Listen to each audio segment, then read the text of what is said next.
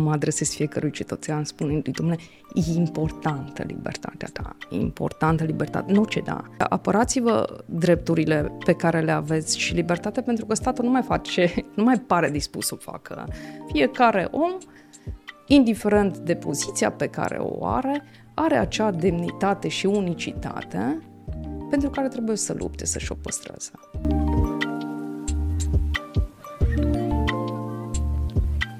Până acum era un dictat sfânt, că drepturile omului au protecție la gradul cel mai înalt. Vine Curtea de Justiție a Uniunii Europene și spune, da, dar cu condiția să nu aducă atingerea intereselor financiare ale Uniunii Europene. Încă o dată, tu pui drepturile fundamentale ale cetățenilor sub interesele financiare ale Uniunii Europene?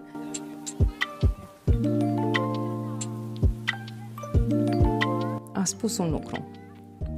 A zis, am pierdut totul în afară de onoare. În afară de onoare. Ar putea veni în viața fiecăruia dintre noi în momentul în care să trebuiască să alegem.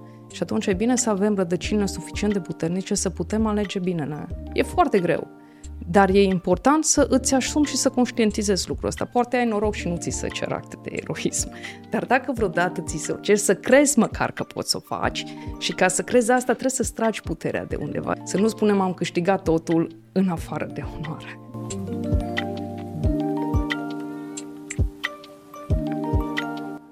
Vă salut, dragi prieteni! Pe drept cuvânt, încântat de revedere. Vă zic tuturor la mulți ani și vă urez un 2024 excepțional, bogat în realizări, în prosperitate și în pace.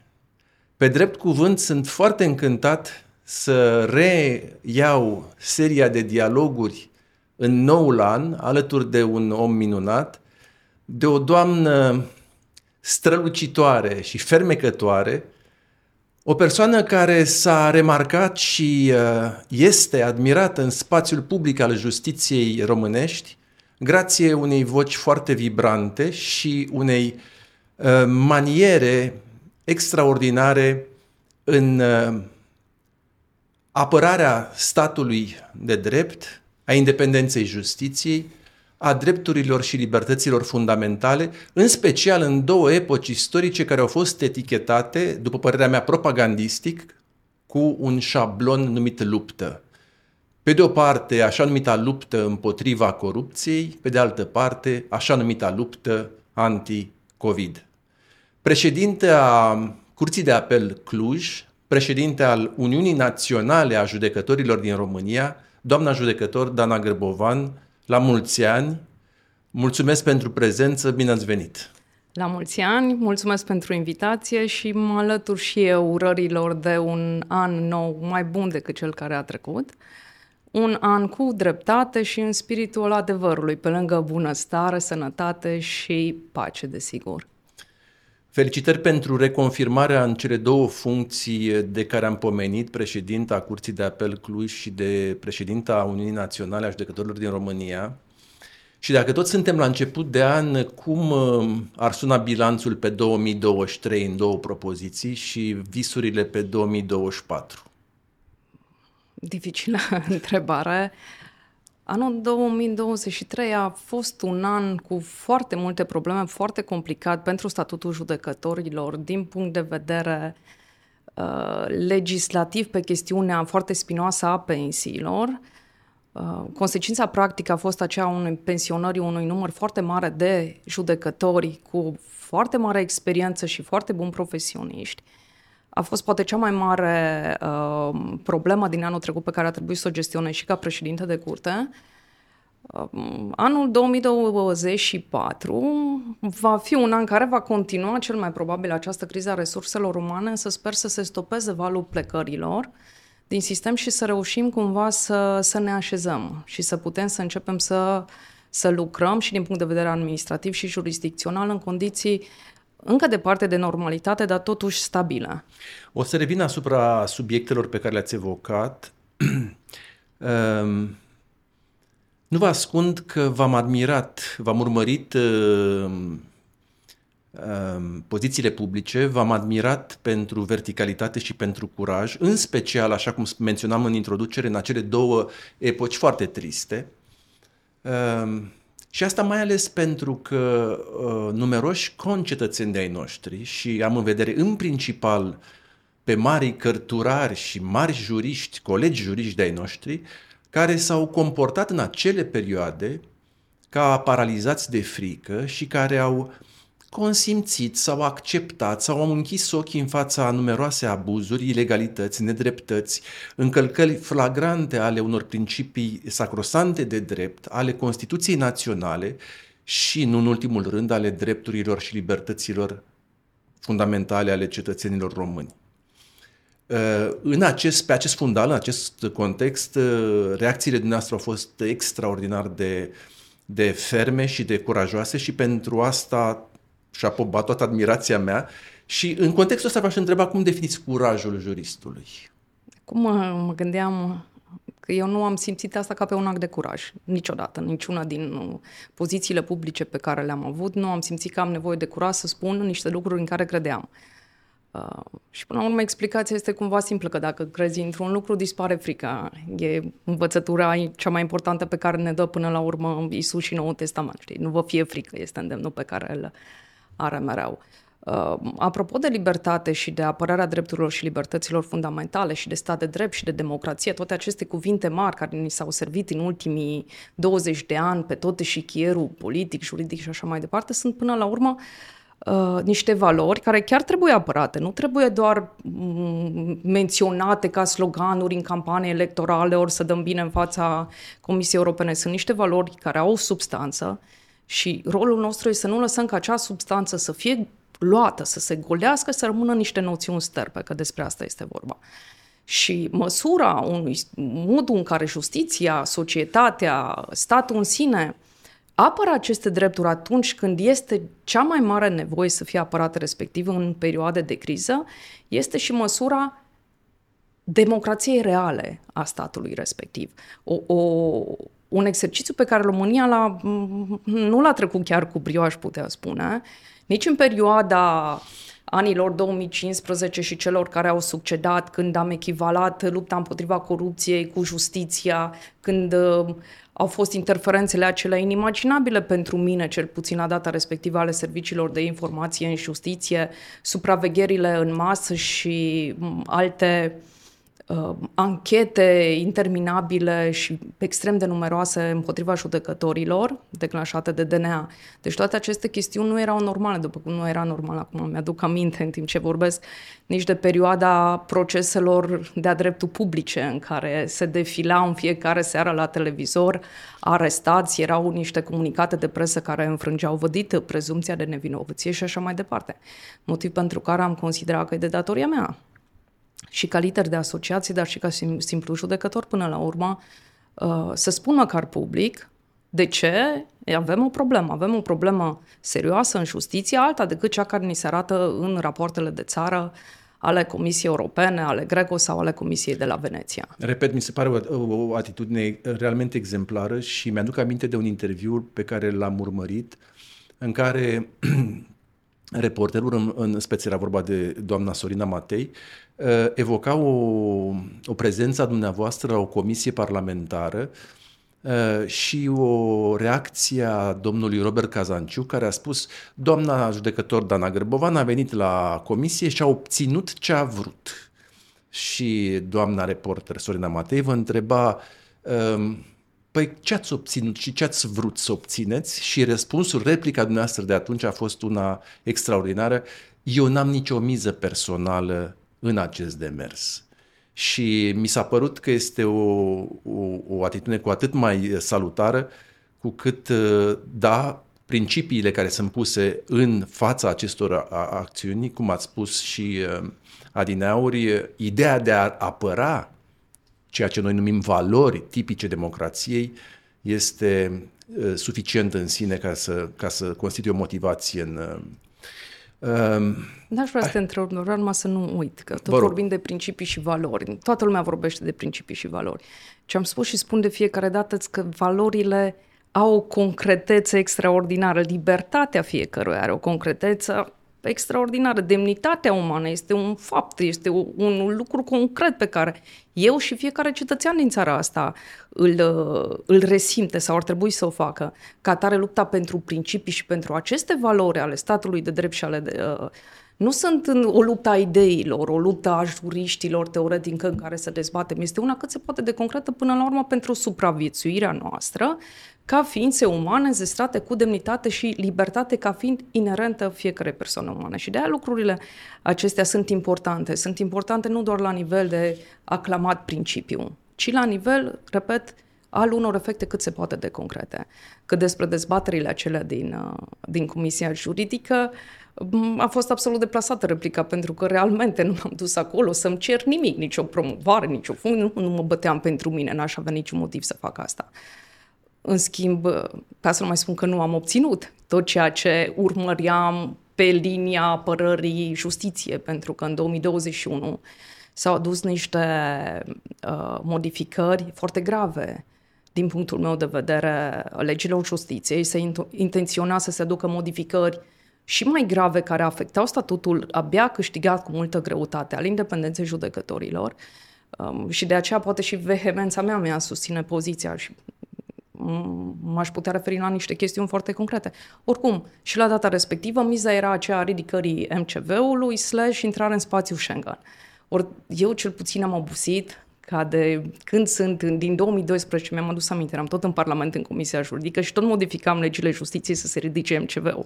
În 2022 eram în același punct și am zis, domnule, dar am putea să facem și noi legile astea, nu din considerente străine justiției până la urmă, ci pentru a vedea ce mai bine pentru sistem și pentru independența judecătorului și accesul la justiție al cetățeanului, că nici independența justiției nu e așa o valoare teoretică. E un drept al cetățeanului de a se adresa unei instanțe independente. Da, îmi propusesem să atac subiectul ceva mai încolo, dar găsesc o bună oportunitate acum să fac referire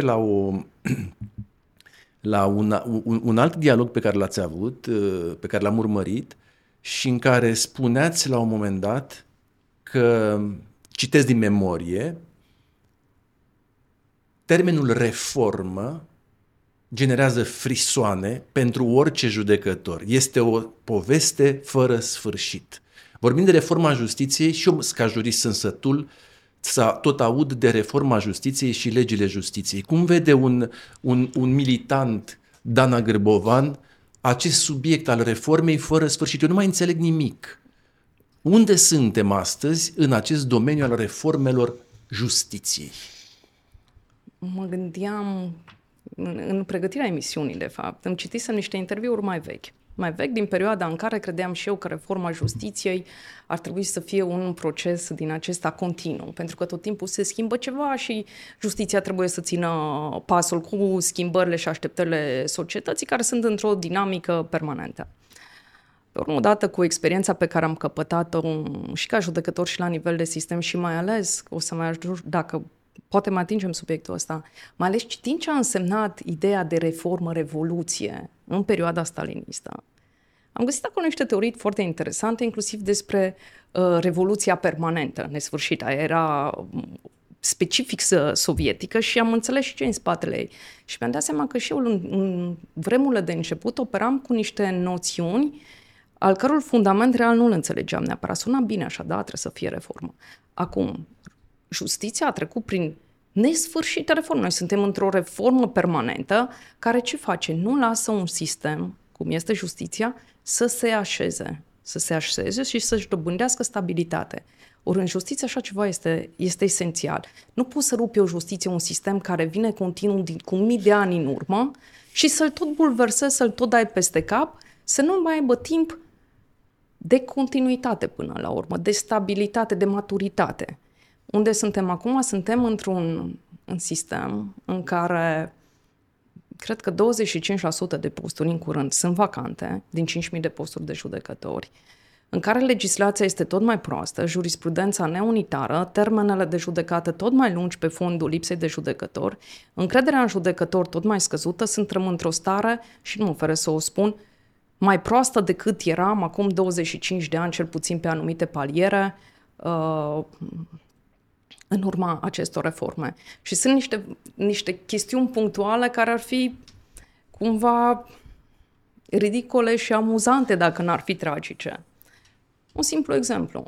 Vă rog. În 2004 a fost prima mare reformă a legilor justiției, că urma să accedem în Uniunea Europeană în 2007. Și în 2005 au fost din nou modificate legile justiției într-o reformă făcută de ministrul Macovei de la vremea respectivă.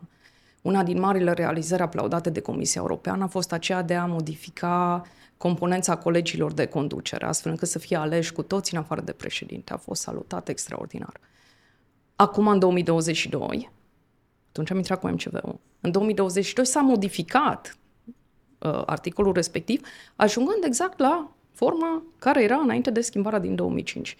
În asta a constat o mare reformă. Sunt și alte exemple. În 2012 ne băteam să instituim ca abatere disciplinară manifestări care aduc atingere profesiei. Ministrul Predoiu, la vremea respectivă, susținea foarte mult necesitatea acestei abateri disciplinare, ca să intrăm în Schengen, ridicându-se MCV-ul, desigur. Noi ne opuneam, că ziceam că e un pericol la adresa statutului, că e prea vag definită. Între timp a intrat în vigoare, a existat o jurisprudență consolidată și a Inspecției Judiciară o practică la fel, devenise cât se poate de previzibilă după 10 ani de aplicare, abaterea respectivă. În 2022, în Parlament s-a abrogat această abatere disciplinară, susținută tot de către ministrul Predoiu, tot pentru a ridica MCV-ul și a intra în Schengen.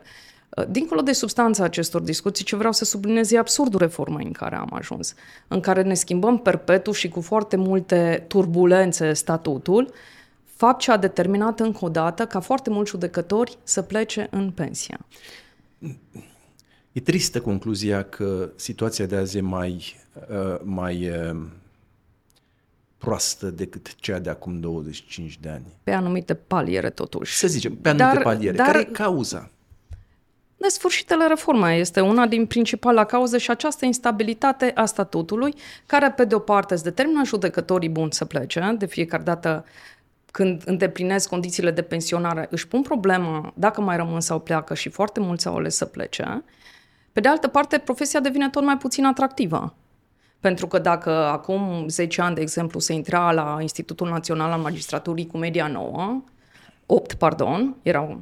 S-a scăzut la 7, acum este 6. Am zis, mai rămâne 5, ca să nu fie chiar de repetenție.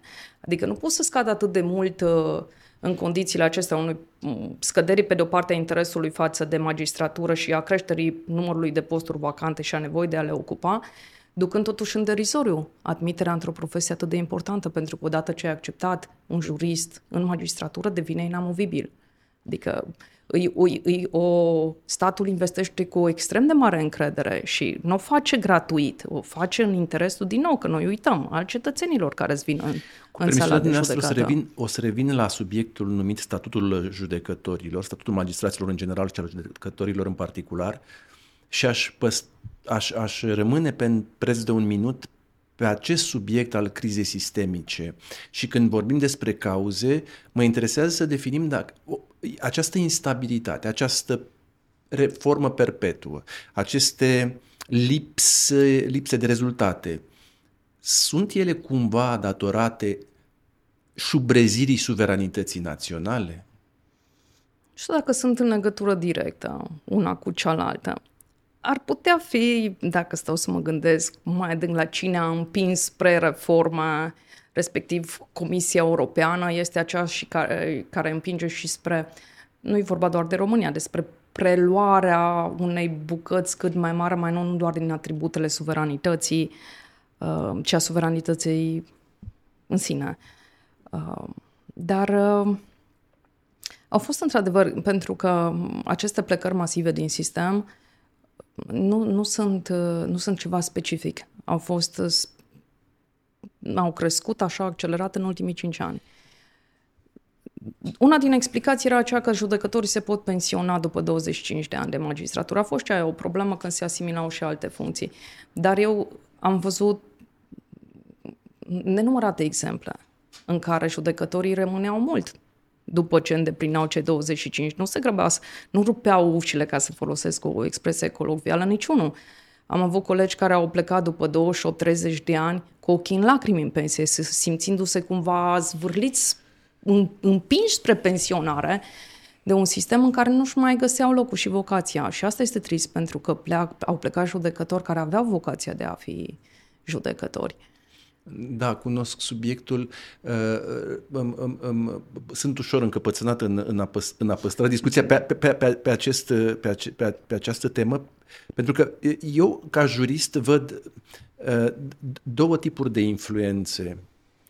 Dacă este, mă refer la haosul legislativ actual, una care ține, să o numim așa, de sistem, și am în vedere aici raporturile dintre marile instituții și marile principii, de exemplu raportul dintre Constituția Națională și dreptul european, pe de o parte, pe de altă parte un val normativ extrem de poluat, care vine pentru o reducere sistematică a drepturilor și libertăților. Putem veni cu exemple nenumărate de și o să atacăm subiectul imediat.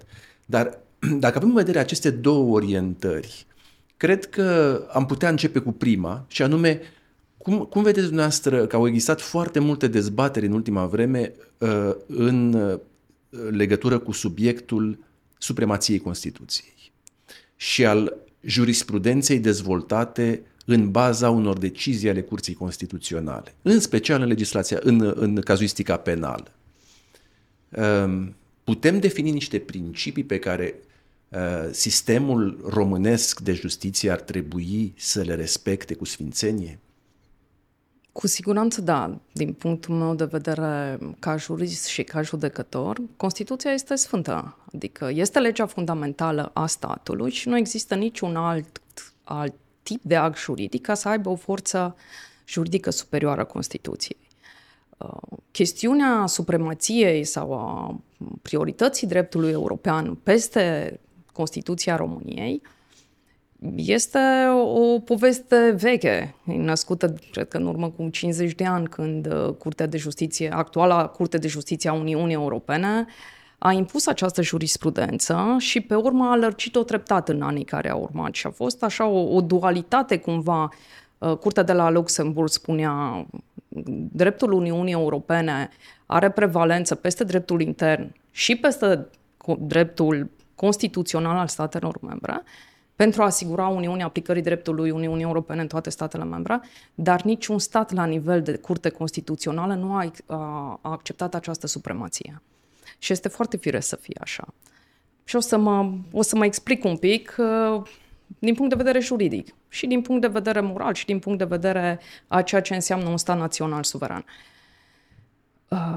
Constituția României a fost modificată pentru a permite accederea României la Uniunea Europeană. Și de ce este important acest lucru? Tocmai pentru că a fost nevoie de o schimbare și de un accept al poporului român în a-și ceda o parte din atributele suveranității către Uniunea Europeană. Și pentru a include acest principiu al preeminenței supremației dreptului european la nivel constituțional în România, pentru că altfel noi am fi avut un alt temei decât jurisprudența curții în a-l aplica. Făcând acest lucru în 2003 și verificând legea de modificare a Constituției, Curtea Constituțională a fost foarte fermă. Are efect infralegal, dar nu supraconstituțional. Deci dreptul Uniunii se situa undeva peste legile organice și sub Constituție și a fost chestiunea respectivă tranșată încă din 2007 la nivelul Curții Constituționale. Nu e o problemă care a apărut acum, ori acum 2 ani. Mai mult decât atât, explica foarte bine Curtea Constituțională a Germaniei, ca să nu spunem că a noastră e retrogradă, a Germaniei. De ce nu poate să accepte supremația dreptului Uniunii Europene? Pentru că asta însemna că Germania nu mai este un stat suveran. Ori în momentul în care a intrat în această Uniune, n-a intrat cedându-și suveranitatea și a cedat o parte din atributele suveranității, respectiv dreptul de a legifera în anumite domenii și așa mai departe, dar nu suveranitatea. Și a făcut-o pentru că poporul german, la rândul lui, și Constituția a permis acest lucru. Și la noi, în România, ca să modifici Constituția, ai nevoie de referendum, pentru că suveranitatea națională se exercită prin aparține poporului român și aceasta o exercită prin referendum și alegeri. Da? Ori aparținând poporului român înseamnă că doar poporul român prin referendum poate să revizuiască Constituția. E clar. acceptând că există acte normative superioare Constituției, înseamnă că noi acceptăm de fapt o revizuire a Constituției care vine dintr-o altă parte decât a poporului român și asta înseamnă cu adevărat o cedare a suveranității. Lucru care nu poate fi admis în contextul actual legislativ și a raporturilor pe care statele membre le-au cu Uniunea Europeană.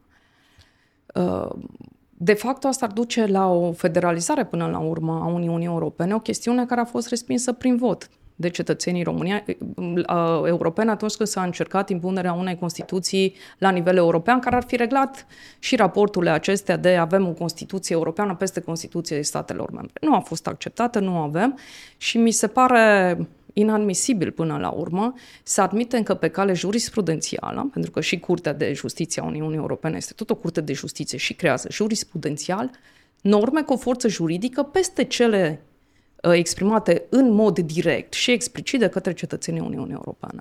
Subscriu, mă bucur foarte mult pentru tezele expuse, pentru că vin să facă lumină sau să reconfirme principii în care și eu cred și în care ar trebui să creadă fiecare jurist român, și anume supremația Constituției, care derivă practic dintr-un raport care asigură legitimitate și este ceea ce s-ar putea numi Biblia sistemului juridic național. Știu că au fost discuții, nu vreau să intrăm în detalii tehnice pentru că sunt foarte mulți spectatori care nu sunt juriști, dar e un subiect important și mi-aduc aminte că au fost dezbateri foarte intense, în special între juriști, legate de eliminarea acelor norme care prevăd răspunderea magistratului, judecătorului, care nu respectă deciziile obligatorii ale Curții Constituționale a României, care este garantul supremației Constituției în sistemul nostru juridic. Și au fost numeroase voci care au fost extrem de severe și foarte apăsate, spunând că acea modificare este catastrofală, că odată cu acele modificări Constituția a fost aruncată la coșul de gunoi, că sunt modificări care duc la pierderea suveranității naționale și, după părerea mea, au fost voci care au fost revoltate pe bună dreptate, pentru că, după părerea mea, au fost modificări neinspirate, dar, așa cum ați spus și dumneavoastră în repetate rânduri, în ciuda acelor modificări, respectarea Constituției și a deciziilor Curții Constituționale ca organ suprem al jurisdicției constituționale sunt obligatorii și nu pot fi puse la îndoială. Da. Au fost într-adevăr mari discuții și mari frământări, pentru că această abatere disciplinară a devenise cumva cheia sau miza războiului dintre cei care susțineau suveranitate și cei care susțineau preeminența dreptului Uniunii peste Constituție.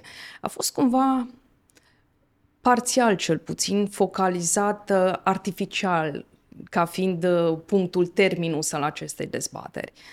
Și asta a fost generată de justificarea pe care Guvernul și Ministerul Justiției însuși a dat-o rațiunii pentru care a abrogat textul respectiv. Și de aici a pornit toată această frământare și toată dezbaterea, pentru că părea că atâta vreme cât guvernul susține că este necesară această abrogare pentru a permite preeminența dreptului Uniunii peste Constituție, era grav dacă ăsta este motivul și atunci s-au legat cele două lucruri. Abrogarea în sine nu poate avea ca efect desconsiderarea deciziilor Curții Constituționale, pentru că în continuare rămâne ca abatere disciplinară încălcarea legii cu gravă neglijență. La nivel simbolic însă și de mesaj de către sistem a avut acest efect. A avut acest efect și de asta este... Practic li s-a spus, s-au transmis judecătorilor în regulă să alegeți voi ce aplicați și asta este... Sigur că judecătorul e independent în modul în care și în modul în care... Știu, stabilește el ierarhiile diferitelor legi, dar trebuie să o facă, adică chiar trebuie să le respecte. Tot așa foarte important, într-adevăr, legea a fost atacată, inclusiv din această perspectivă, la Curtea Constituțională. Guvernul și-a menținut poziția că este necesară abrogarea pentru a permite aplicarea prioritară a dreptului Uniunii Europene, Însă chiar m-am uitat atent, Curtea Constituțională a oferit să tranșeze chestiunea asta, nici nu m-a bucurat, nici nu m-a supărat. A rămas în limitele așa foarte stricte ale faptului că o abatere disciplinară ține de libertatea legiuitorului de a decide care fapte constituie sau nu abateri disciplinare, ceea ce strict tehnic este corect. Dar nu a mers mai departe nici să-și infirme, nici să-și confirme vechea jurisprudență ce stabilea neîndoielnic caracterul obligatoriu al deciziilor Curții Constituționale. Eu cred că acea modificare a fost, și cu asta mă opresc, eu cred că a fost una neinspirată și din perspectiva acestei dispute între, să numim, suveraniști și adepții priorității dreptului european, a fost o breșă, așa cum ați spus și dumneavoastră, a fost o breșă care este nefericită. S-a susținut și cred că nu este niciun secret că era o condiție pusă de Comisia Europeană pentru ridicarea MCV-ului. Da. Adică în discuțiile din Parlament a fost ridicat acest argument. Revenind la profesia dumneavoastră și la statutul judecătorului în România de astăzi, aș vrea să... Știu că ați declarat cândva că inițial... Da, apropo, ați declarat inițial că ați vrut să fiți avocat. Așa este. Și ați ajuns judecător. Da. Cum s-a întâmplat?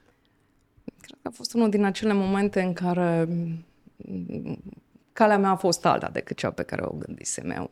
Cred că eram prin clasa 8-a când am citit o carte, Artea Avocatului. Și am știut, gata, zic, asta vreau să fac avocatura.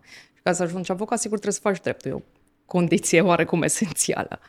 Așa am ajuns la facultate, adică n-am mai avut niciun fel de dilemă, niciun fel de întrebare dacă chiar dreptul vreau să-l fac. Nu, tot liceul, făcând mate fizică de altfel, a fost cuvântul de a intra la facultatea de drept. N-am avut niciun fel de regret nici la facultatea de drept. Fac parte dintre norocoșii care, dacă ar fi să-și aleagă din nou... o cale ar fi tot asta, nu imaginez altă facultate decât cea de drept, cu gândul, desigur, de a deveni avocat. Cumva a fost așa o chestiune de circumstanță atunci că nu știam pe nimeni avocat să fie maestru, să pot să fac stagiatura. Și era în lege varianta de a face Institutul de Magistratură, a fi judecător și a intrat după 5 ani direct în avocatură definitiv. Deci scăpam de chestiunea tehnică. Am intrat la institut, foarte tânără de altfel, am ajuns judecător și cumva a fost vocația mea, n-am mai simțit nevoia să trec în avocatură, deși cred că mi-ar plăcea și asta la un moment dat, dar nici n-am mai avut timp să mă gândesc la asta.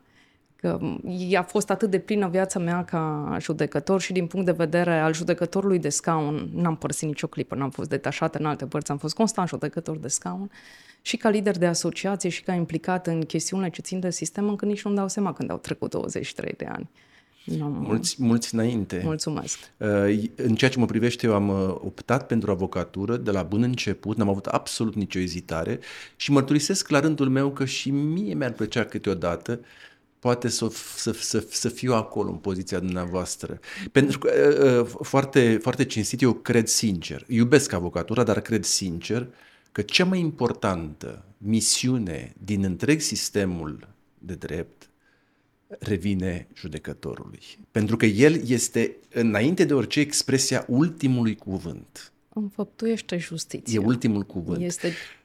cel care desleagă pricina și de aceea răspunderea și responsabilitatea pe care are un judecător este una enormă până la urmă. Și mă plec în fața judecătorului ca figură emblematică a justiției, ce trebuie să fie justiție, și mă întristează atacurile la adresa judecătorului și judecătorilor și a profesiei în sine. Am avut un invitat, un jurist, un cărturar, cu care am intrat într-o polemică în finalul discuției noastre, el plângându-se de faptul că magistrații se lamentează prea mult, că își revendică prea multe drepturi și peste toate era o plângere a unui jurist, avocat, peste toate că de ce judecătorii își judecă ei plângerile proprii? Iar la întrebarea mea pe cine să le judece? Exact.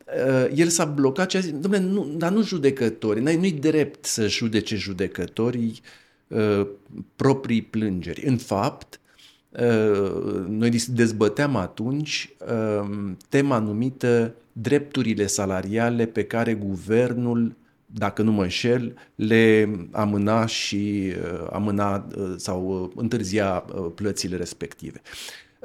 Revenind la subiect, știu că sunt foarte multe frământări, știu că și în sistemul în care dumneavoastră activați există uscături, știu că sunt și probleme, știu că probabil că sunt și judecători care sunt excesiv de vocali, dar eu ca avocat ce observ este o preponderență a prejudecăților. Că judecătorii, repet, sunt aroganți, sunt prea bine plătiți, sunt mofturoși, sunt în culpă cu redactările și cu respectarea termenelor și sunt și ar trebui puși la punct. Dumneavoastră care ați vrut să fiți avocat, aveți microfonul ca avocat să pledați în apărarea judecătorilor. Aș pleda în apărarea puterii judecătorești, mai degrabă ca a judecătorilor și a magistraturii, pe două componente. Una mai degrabă generală, pentru că vorbim acum despre avocați, judecători, respectul pe care îl purtați judecătorilor și respectul pe care eu îl port avocaților. Mi-am dus aminte de o broșură, că e mult să spun, o carte pe care am citit-o în urmă cu câteva luni, se numea Sete de dreptate. Era scrisă în perioada de după război de un fost ministru al justiției. Și citind acolo, cred că un jurist francez, un avocat, explica de ce sunt grave atacurile la adresa magistraturii ca întreg. Pentru că lucrurile nu sunt noi, au existat și se repetă de-a lungul istoriei.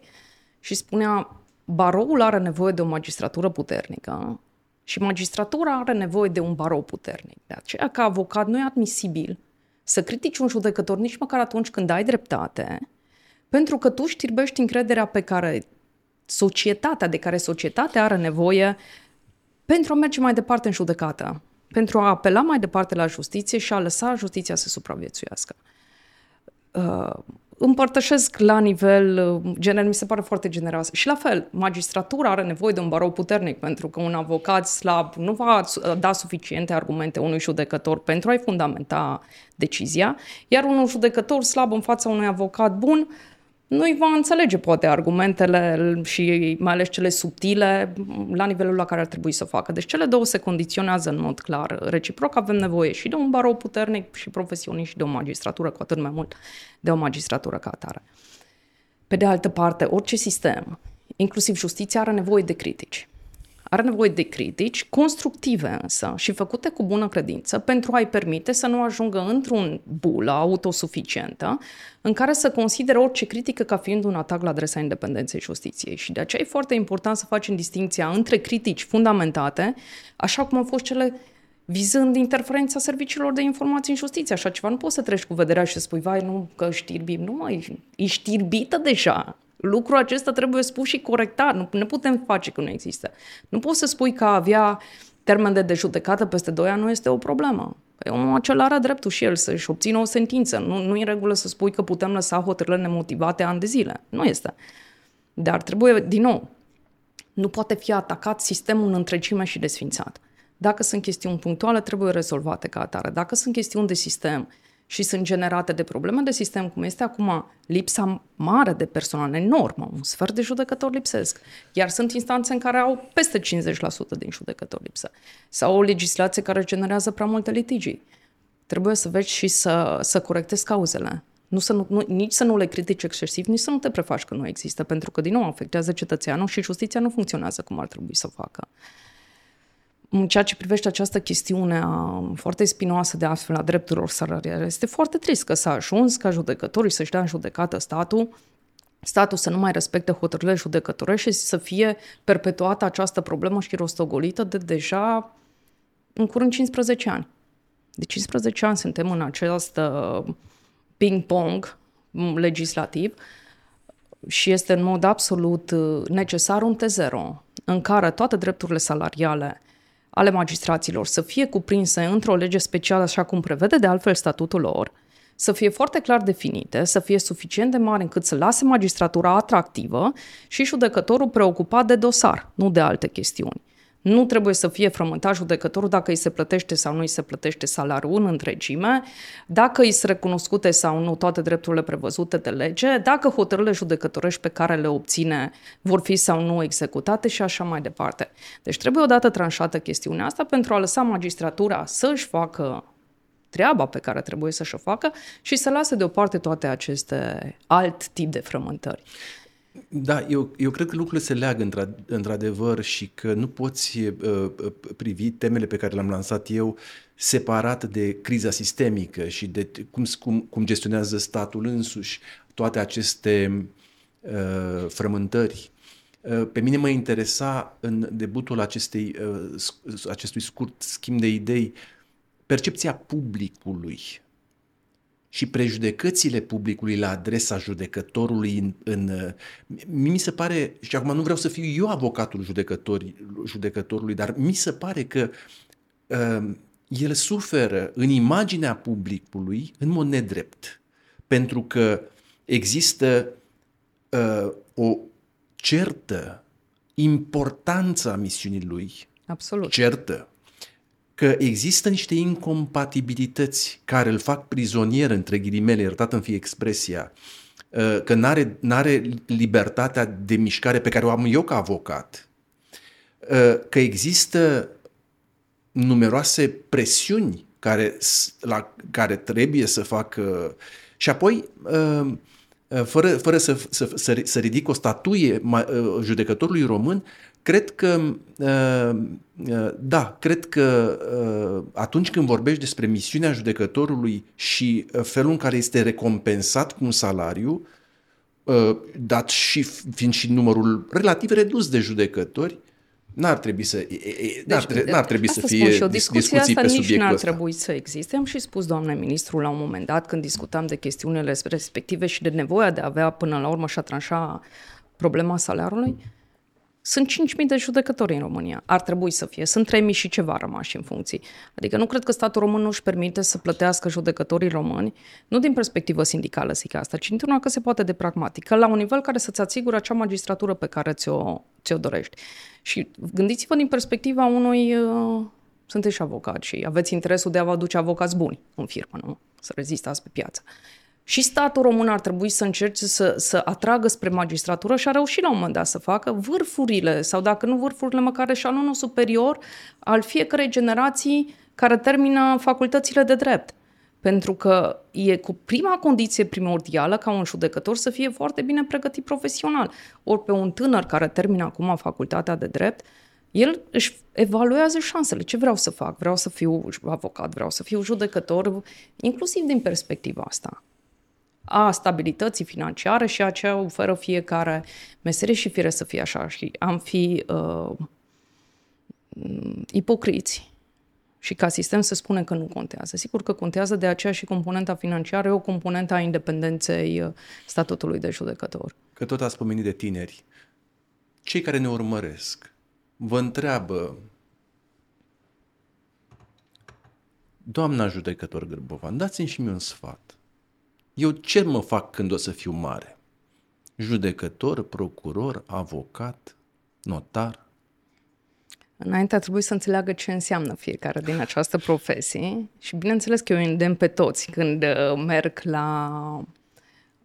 fie la festivitățile de deschidere a unui universitar, fie la final, când sunt generațiile de absolvenți, să devină judecători. Pentru că eu m-am regăsit în această profesie, cred cu adevărat, în misiunea pe care o are un judecător ca ultim garant al apărării drepturilor și libertăților individuale ale fiecărui cetățean din țara asta, că nu există misiune, nu vreau să par arogant, dar este una din cele mai nobile misiuni pe care le poate avea un jurist.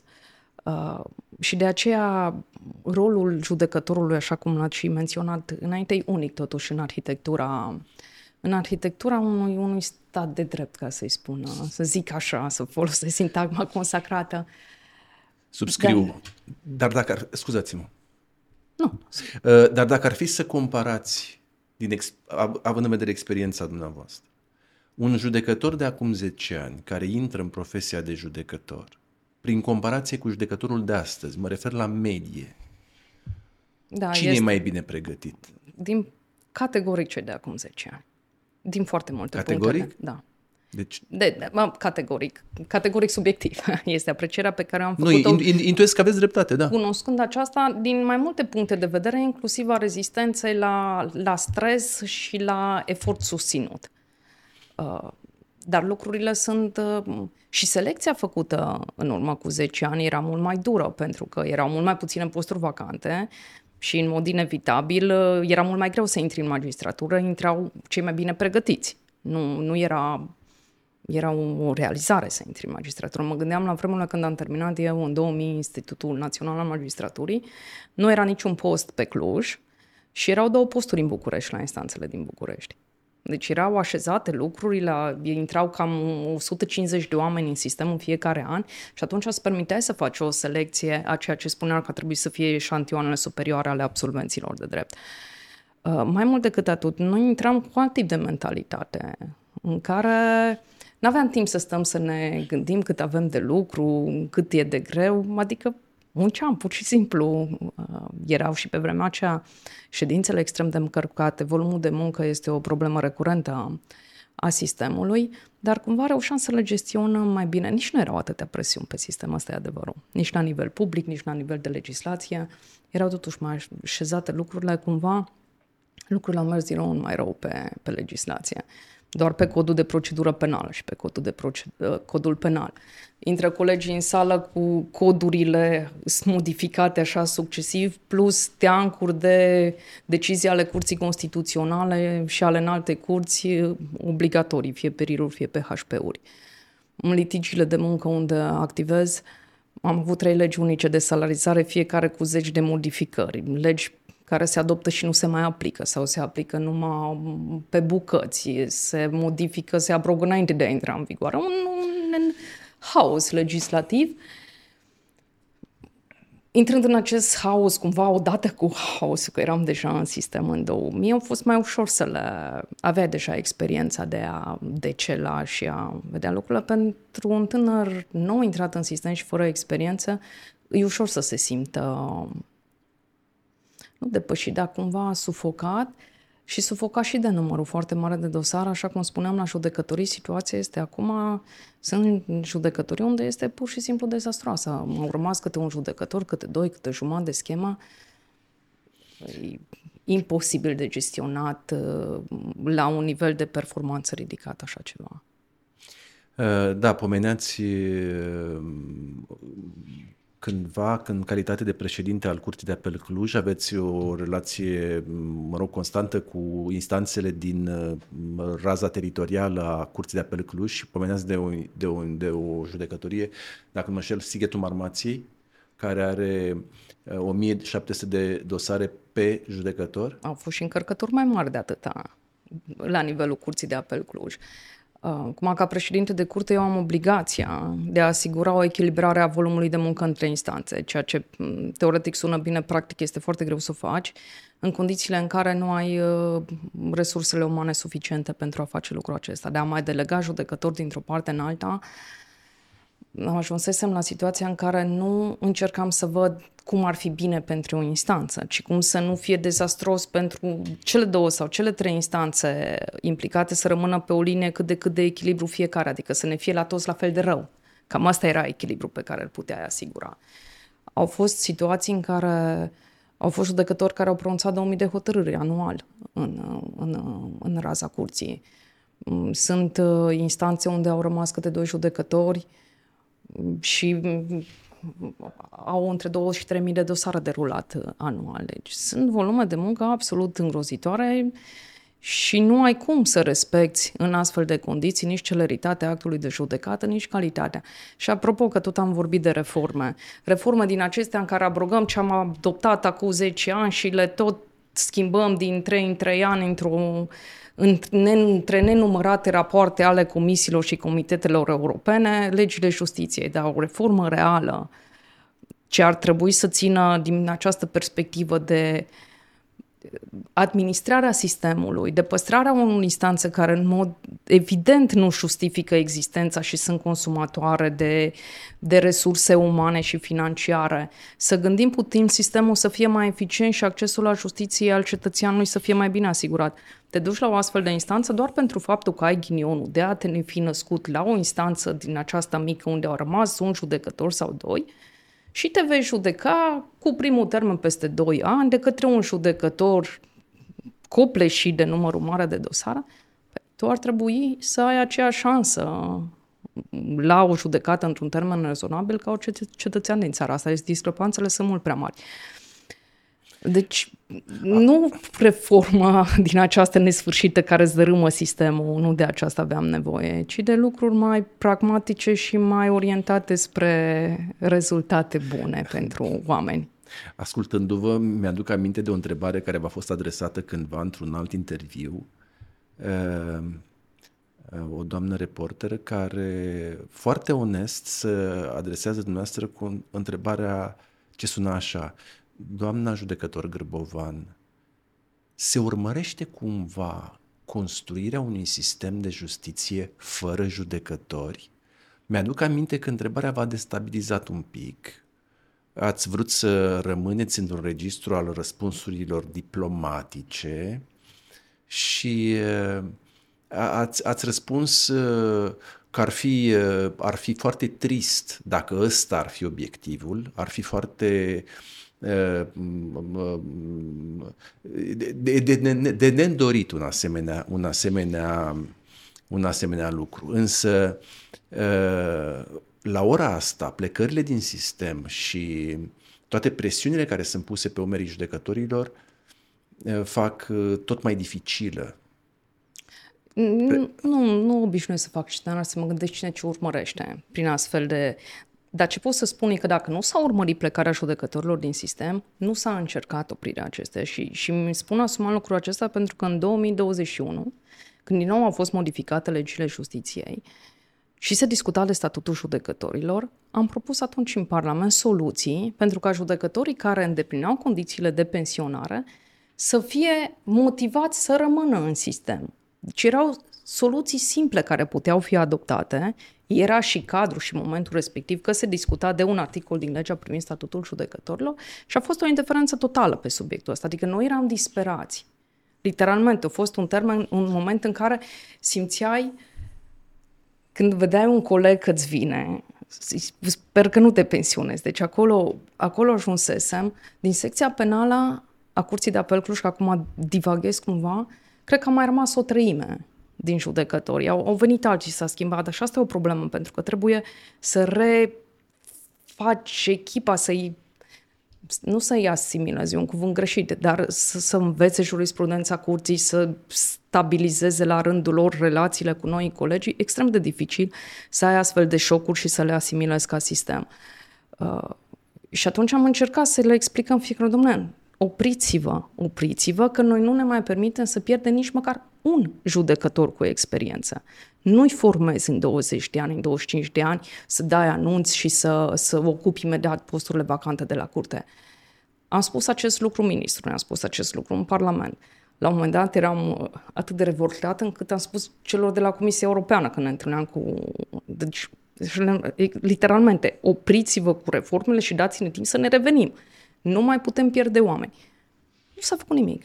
Dimpotrivă, au continuat bulversările acestea ale sistemului, urmărindu-se totdeauna alte, că de-aia spuneam, putem face și noi legi să fie bine justiției din România și nu neapărat să bifăm recomandări din rapoartele MCV și altele. Ori măcar să vedem dacă recomandările acelea sunt și beneficii cu adevărat și potrivite pentru sistemul nostru. Nu. Și iată-ne în această situație în care nu numai numărul celor plecați este mai mult decât alarmant, ci și faptul că au plecat judecători care au fost formați în 25-30 de ani de judecători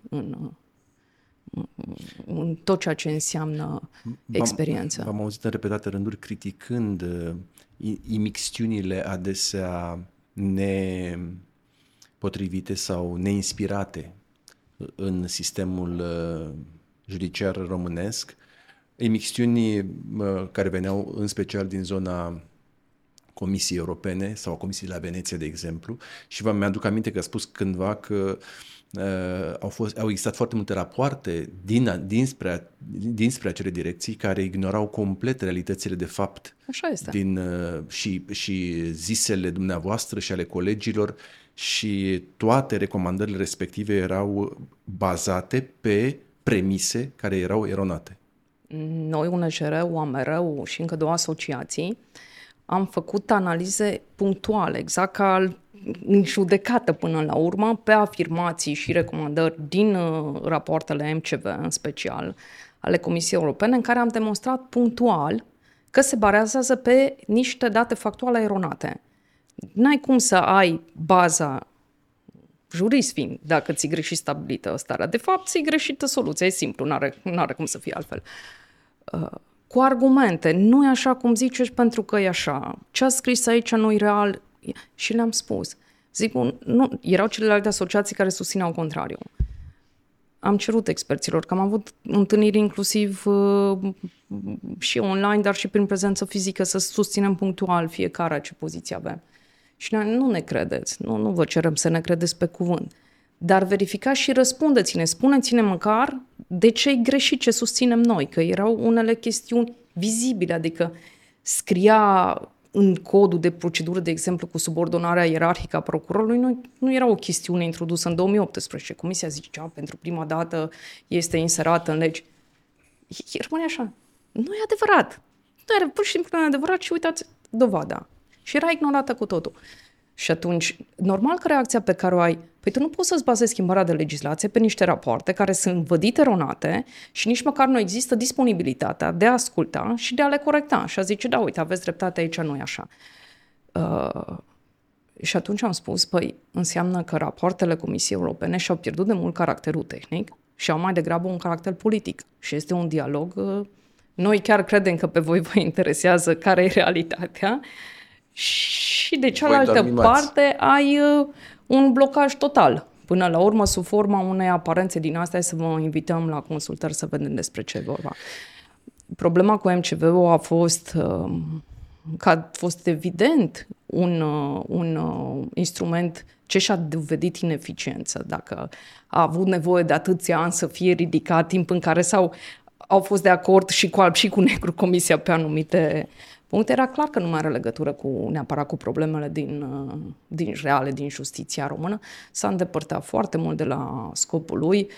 Inclusiv miniștrii ai justiției au acuzat caracterul tot mai politic al mecanismului și faptul că nu mai are nicio legătură cu ceea ce trebuia să fie în momentul în care noi l-am acceptat. A devenit așa ținte în mișcare. Doamna judecător, cu îngăduința dumneavoastră aș trece la un subiect care poate nu e tocmai de actualitate, dar ar putea fi. Mă refer la reformele în justiția penală. Știți, am fost împreună, noastră ca judecători, eu ca avocat, martori ai unei perioade triste pentru justiția românească, o perioadă în care justiția penală a fost marcată de foarte multe abuzuri, de o politică foarte represivă, foarte vindicativă, foarte punitivă și de foarte mult spectacol de justiție în fața camerelor de luat vederi și știți foarte bine la ce mă refer. Eu am avut știți foarte bine, colegul Robert Roșu, care a fost una dintre victimele acestor politici și, din fericire, în cazul lui dreptatea a fost restabilită. Credeți că este posibil să revenim, să retrăim acele vremuri? Ar fi un răspuns speculativ pe care ar trebui să-l dau, dar una din condițiile de a nu reveni acolo ar fi ca sistem să acceptăm că au existat astfel de abuzuri, pentru că dacă nu acceptăm, nu le cunoaștem, nu vrem să le cunoaștem, riscul de a le repeta este cât se poate de real. Și mă gândeam acum, în momentul în care eram în Parlament și discutam, a fost o bătălie imensă pe acea nouă secție, secția nou creată, secția pentru investigarea infracțiunilor din justiție, și în momentul în care a fost creată și pe urmă au existat nenumărate tentative pentru a fi abrogată, am zis, cum să facem să convingem parlamentarii că o astfel de secție este necesară pentru a proteja independența judecătorilor. Nu e o amenințare la adresa judecătorului, e o protecție a lor, pentru că deja nu mai puteam discuta dacă au fost sau nu abuzuri, erau documentate printr-un raport al Inspecției Judiciare. Au fost judecători care au avut dosare deschise din oficiu și ținute în lucrare ani de zile, judecători interceptați, el, avocatul, partea din dosar. Au fost judecători, membri ai Consiliului Superior al Magistraturii, cred că nu aveau dosare deschise la DNA, unii dintre ei cu mandate de interceptare. Sigur că în condițiile astea e revoltător să nu vezi că așa ceva nu apare în rapoartele Comisiei Europene, pe de o parte. Adică chestiunile astea nu sunt atacuri la adresa independenței justiției. Bun, și ne-am dus în Parlament. Și am zis, hai să discutăm în concret. Apropo de principiile astea care sunt clamate așa, să discutăm în concret. Și ne-am dus cu cazuri. Cu cazuri, cu hotărâri judecătorești, fie de achitare, fie și de trimiterea cauzei spre în camera preliminară din nou la parchet, în care era deja stabilit cu autoritate de lucru judecat abuzul, că judecători cercetați pentru soluții, de exemplu, procurori achitați după ani de zile și așa mai departe. Și ne spunea, nu discutăm aici despre cazuri concrete. Nu discutăm despre cazuri concrete. Noi discutăm despre sistem și despre garanții și despre principii. Și era, dom'le, dar principiile astea n-au nicio valoare. Dacă în numele unei principii tu poți să închizi ochii la niște abuzuri și niște amenințări reale la adresa independenței pe care vi le demonstrăm. Justiția e despre oameni, în primul rând. Și lucrul acesta se uită foarte tare. Orice hotărâre judecătorească vizează soarta cel puțin de o persoană și nu numai a lor. Ție, dacă vrei să construiești o justiție căreia este indiferentă soarta oamenilor, răsprarea nu mai e justiție. O fi altceva, nu știu, un act tehnic de aplicare a legii. Dar în mod sigur nu este justiție. Justiția este despre a apăra, din nou, așa cum am jurat, de a aplica legea în concret unor oameni.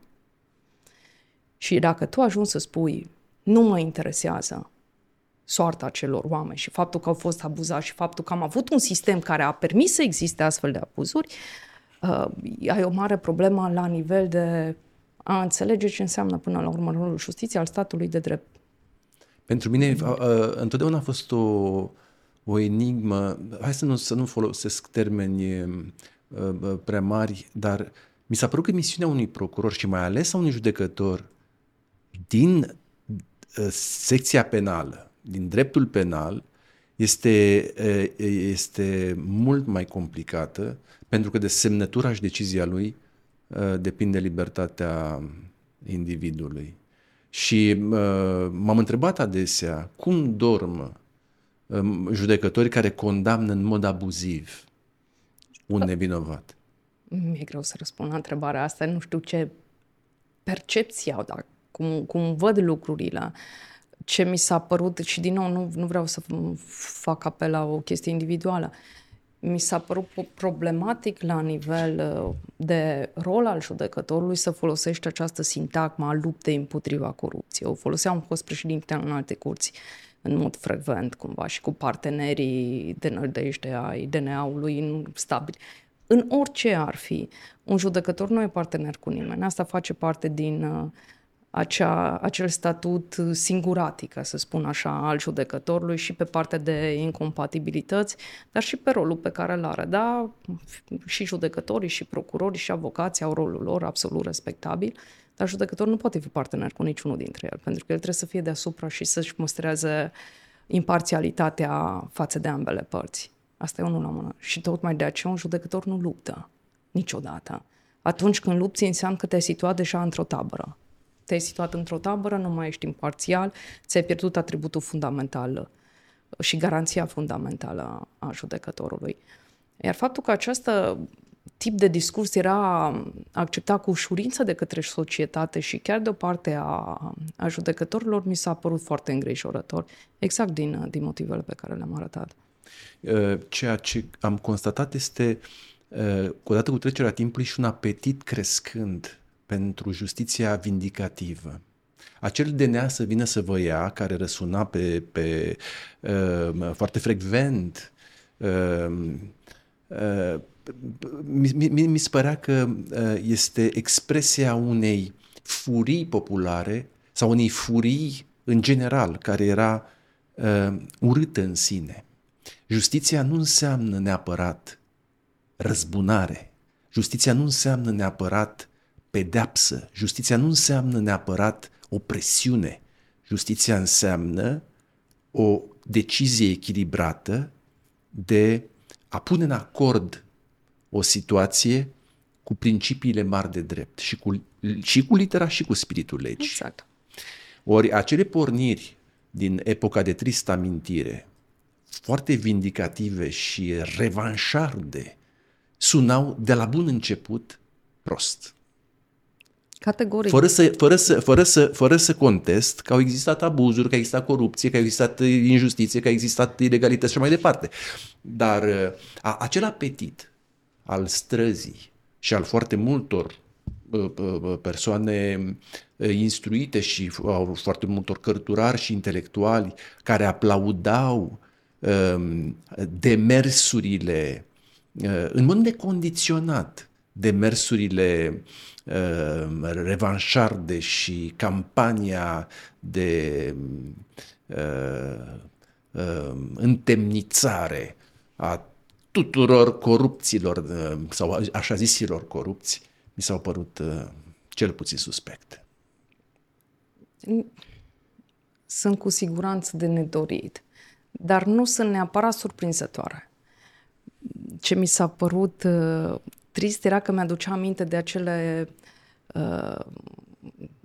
procese publice din perioada sovietizării, în care ziarele mergeau împotriva dușmanilor de clasă, infierau, se crea un context social complex pentru a se judeca acest tip de dosare, în care un rol important îl avea publicul. Ei trebuiau să incite la temniță, la pușcăria, să fie pușcărie și aducea aminte de acea perioadă și asta mi s-a părut cumva înfricoșător, ca să zic așa.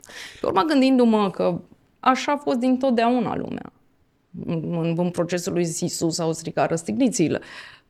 În Biblie, în Vechiul Testament, unul din sfaturile, cerințele adresate judecătorilor este acela, mi s-a părut foarte interesant și înțelept așa, să nu te iei după popor la judecată. La judecată să nu te iei după popor. Rolul tău ca judecător nu e să dai o hotărâre care place mulțimilor. Rolul tău ca judecător e să aplici legea în litera și spiritul ei pe baza probelor dintr-un dosar concret. Unde judeci soarta unui om. Atât. Și de-aia e nevoie de judecători puternici și bine pregătiți, capabili să facă față unei astfel de presiuni populare care, repet, e cumva inerentă societății la un moment dat, un moment istoric. Tu trebuie să te asiguri că judecătorii au suficiente garanții în statutul lor să reziste inclusiv la acest tip de presiuni. Dar revenind la ce spuneam că mă preocupă de mai multă vreme perioada sovietică a dreptului, cred că e o mare lacună a facultăților de drept și a Institutului Național al Magistraturii, faptul că nu este predată această materie, acest tip de istorie în facultate și în INM, pentru a învăța pe judecători cum justiția poate deveni o armă a puterii. Pentru că tu trebuie să cunoști lucrul acesta, mecanismele, modul tehnic în care au funcționat, pentru a te putea recunoaște atunci când e nevoie și pentru a putea rezista singur la nevoie în fața unui astfel de val de populism, de presiuni din toate părțile și a-ți face mai departe datoria ca judecător. Și astfel de modele ne lipsesc. Căutăm acum mă gândeam dacă eu știu de numele unui singur judecător care s-a opus sistemului în perioada respectivă, care și-a riscat cariera, viața, libertatea, așa cum au făcut-o mulți preoți, avocați, politicieni, scriitori, pentru a-și păstra și a-și apăra rolul de judecător. Pentru că mă gândesc că e esențial pentru tinerele generații să aibă modele. Să uite, așa trebuie să fii în astfel de momente. Am rugat un prieten istoric să mă ajute să știu de unde să încep cercetarea. Oricum mi se pare foarte ciudat că trebuie să caut lucrul acesta. Și am găsit astfel de exemple.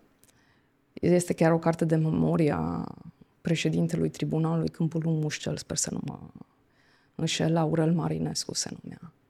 Un judecător, era președintele tribunalului, era în perioada alegerilor și guvernul Groza s-a gândit că nu-i bine să-i lase chiar pe toți să candideze, între care era și un Mihalache. A fost înlăturat de pe listele electorale, a atacat decizia biroului electoral, cum ar veni în vremurile noastre. La judecătoria a câștigat, a făcut apel. Apelul urma să se judece la acel tribunal și s-au făcut niște presiuni enorme, pentru ca președintele tribunalului să nu intre în complet. A zis nu, a intrat în complet. Au venit muncitori, a fost o presiune absolut extraordinară, cu moarte, dușmanilor, poporului, au intrat în sală cu bâte aduși din alte părți ale țării. Președintele și-a spus, se va consala dacă nu se păstrează liniștea, a rămas în deliberare și a admis apelul. În condițiile în care nici nu pot să-mi imaginez cum era presiunea la vremea respectivă. Bineînțeles că a fost pe urmă dat afară din sistem, a fost mutat în sudul țării, dat afară din magistratură, a încercat să profeseze ca avocat, n-a reușit, pe urmă a început prigoana împotriva lui și a familiei, a rămas 10 ani ascuns pe la rude, a murit după 10 ani în casa unui nepot și a scris memoriile. A fost publicată și a spus un lucru. A zis, am pierdut totul în afară de onoare.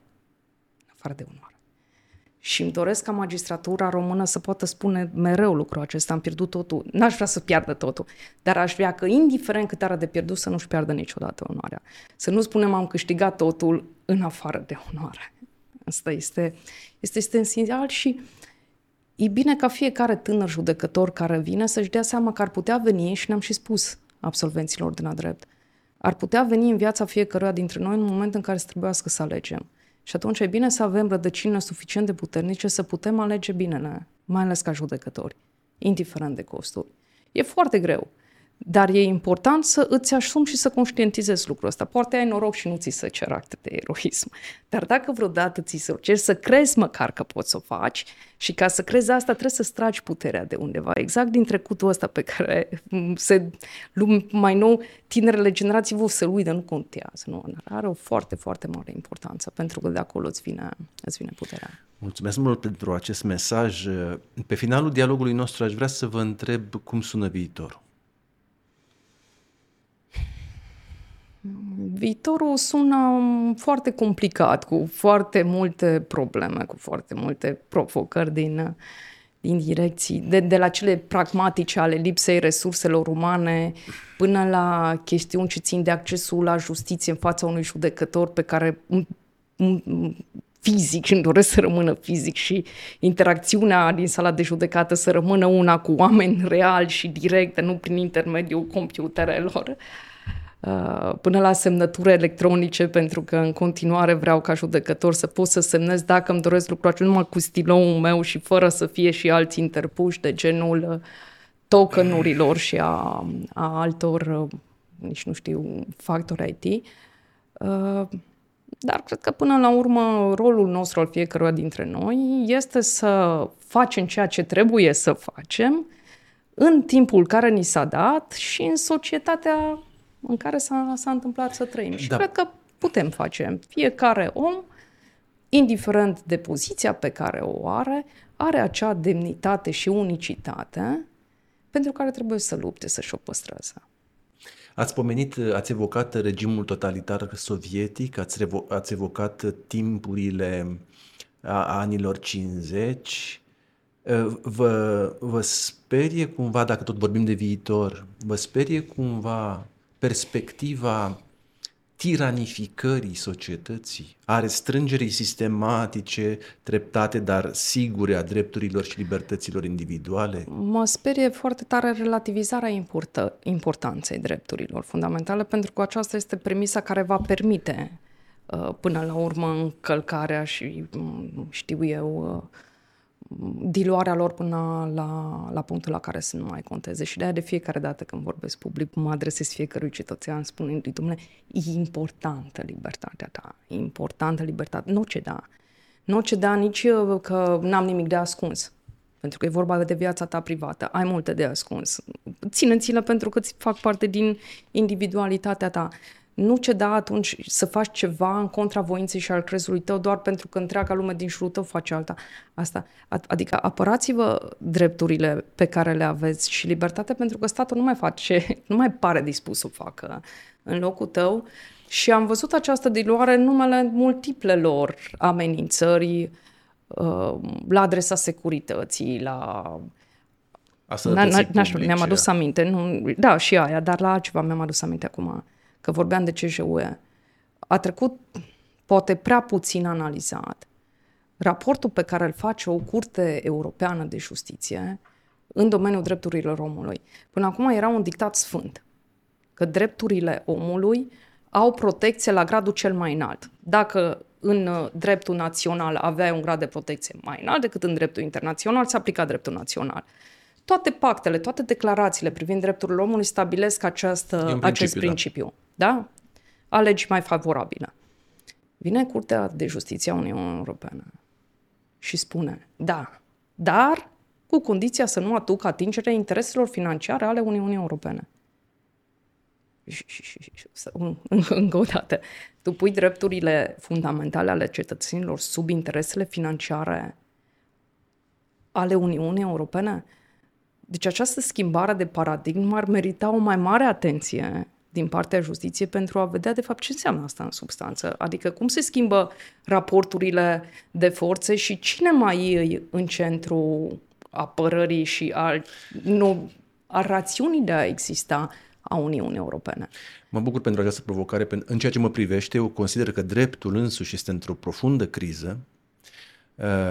Cred că marile principii de drept în care noi, generațiile noastre, s-au format, sunt într-o profundă criză. Cred că raționamente precum cele pe care le-ați evocat sunt o probă în sensul ăsta. Cred că acele sacre conexiuni ale dreptului cu sursele lui, morala și religia, sunt puse tot mai des în discuție. Cred că instituțiile însele sunt tot mai des atacate și eu ca jurist uit cu foarte mare tristețe, nu e momentul să dezvolt acum, dar mă uit cu foarte mare tristețe la soarta dreptului și a profesiei mele și a contextului în care trebuie să fac această profesie și eu sunt, așa cum spuneați adineauri, preocupat de a prezerva umanitatea din drept cât s-o mai putea, de a iscăli documentul cu propriul meu stilou și, apropo că veni vorba, cât de tare vă simțiți amenințată de inteligența artificială? Asta și în legătură cu întrebarea doamnei reporter dacă se vizează o justiție fără judecători. Și asta mi-aduce aminte de un coleg de-al dumneavoastră, de domnul Lucian Butau, judecător la Tribunalul Cluj. La Tribunalul Cluj, care scrie un articol: profesia de judecător în materie penală este cea mai interesantă profesie juridică. Perspectiva unui judecător penalist, acum este asumată ca atare. Aș zice cea mai grea. Este și grea. Nu vreau să intru să vedem ce e mai greu să fii dintre judecători. Nu știu dacă e interesant, dar e cea mai grea. Și îl citez pe domnul judecător Buta: legiuitorul român se înscrie într-un trend global de erodare a democrației. Obligativitatea semnării exclusiv digitale a unor acte constituie un indicator clar al acestei tendințe. Ea este parte a revoluției digitale. Mutațiile la nivel biotehnologic și politic, utilizarea globală a nanotehnologiei și a manipulării genetice, respectiv biometria, eliminarea cash-ului și legalizarea drogurilor, par a conduce spre un model eclectic de societate distopică. Huxley împreună cu Orwell. Este ceea ce o preocupare mai veche a subsemnatului pe care o tot evoc și... Ar fi interesant să-l invitați pe domnul judecător într-o emisiune să discutați de chestiunile acestea. Pentru că pare... Cu mare plăcere. Dar revenind la întrebare, cât de mare e amenințarea inteligenței artificiale și a politicilor antiumaniste? N-aș putea să dau un răspuns concret la asta, dar pe ce am studiat, de exemplu, pentru că în mod evident te preocupă problema asta, că sunt tot mai multe tendințe. A fost perioada aceea în pandemie când vrând nevând trebuia să audiezi prin videoconferință anumite persoane, mai puțin în materia civilă, dar am avut și noi am situații în care mi-am dat seama personal cât e de mare diferența în a discuta cu o persoană având în față un monitor față de atunci când o ai în fața ta în sala de judecată. Percepția e enormă, Dar am citit niște studii, spre exemplu, în mai vechi, deja suntem departe de lucrul acesta, dar îți arată exact pericolul de care vorbeați. S-a dovedit științific, pe baza unor statistici, că judecătorii care audiază persoanele arestate sau acuzate prin videoconferință stabilesc pedepse mai mari decât cei care o fac atunci când au acuzatul în față. Mai mari în situații similare, adică nu există explicații că era alt tip de infracțiune sau erau circumstanțele personale de alt tip. Statistic s-a dovedit acest lucru ca să nu discutăm. Și e explicabil cumva, pentru că atunci când tu rupi componenta umană de justiție, o dezumanizezi și exact ceea ce este cel mai important și nevoia judecătorului de a înțelege, în special în materia penală, unde circumstanțele personale sunt importante, inclusiv din punct de vedere legal, de a-ți permite să înțelegi cât mai profund întreaga situație, de fapt, și omul pe care tu îl judești, pentru că judecăm oameni, nu facem deslegări ale unor spețe teoretice. Deci nu judecăm oameni, judecăm cazuri. Păi nu judeci un dosar în forma lui fizică sau... Nu, ăsta e adevărul. Putem să o învârtim așa în discuții abstracte cât o vrem. Condamnă o persoană, stabilești paternitatea sau unei persoane, împarți bunurile, divorțezi persoane, nu dosare, nu bunuri. Și...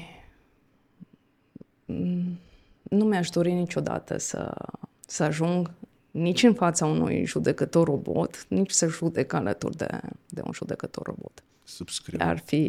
Subscriu. Pe mine perspectiva asta mă amărăște cel mai tare și am fost un adversar și sunt un adversar declarat al entuziasmului digitalizării. Eu cred că justiția nu poate supraviețui în afara elementului uman, motiv pentru care așa cum a rezistat de atâtea mii de ani, am credința că este o parte de care nicio societate nu se poate lipsi. Așa mă consolez. Deci dacă a trecut justiția și de perioada aia, și de perioada și de străini, și de nazism, și de toate ororile de pe parcursul istoriei și a supraviețuit și a însoțit omul, o va face și acum. Să dea Dumnezeu, cu îngăduința dumneavoastră, eu sper să nu comit o indiscreție, dar mi-ar plăcea să vă povestesc ceva. L-am însoțit pe camaradul Robert Roșu, sper să nu se supere pe mine că spun povestea asta, dacă se va supăra, mi-asum,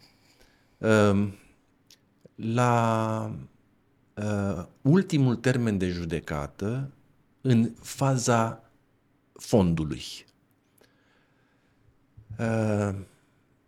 Se judeca a lui cauză la Brașov și, cum se știe, inculpatul are ultimul cuvânt. Și m-a întrebat cum cred eu că ar trebui să-și structureze el acel ultim cuvânt. Eu am apelat la juristul din mine și m-am gândit la o serie de argumente cât mai bine și mai frumos sistematizate. Recunosc, erau argumente foarte bine croite, juridice, logice. Le-am dezbătut cu camaradul Roșu și el a apărut în fața judecătorului. A consimțit că sună foarte coerent și foarte riguros și a apărut în fața judecătorului. Ultimul cuvânt. Vă mărturisesc, eu eram, îl urmăream și el a pierdut în fața judecătorului șirul pledoariei de avocat și a apărut în fața judecătorului omul Roșu. Exact nevinovat cum și era.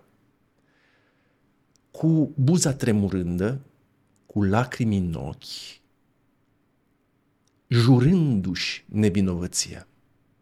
A fost o pledoarie încărcată de atâta umanitate, de atâta adevăr, de atâta onestitate și de atâta inimă, încât nu putea și nu ar putea niciodată n-ar putea să fie rivalizată sau să fie comparată cu o pledoarie a unui computer. Evident, Roșu a fost achitat atunci pe toate capetele de acuzare ca fiind nevinovat, dar a fost realmente impresionantă pledoaria lui de om.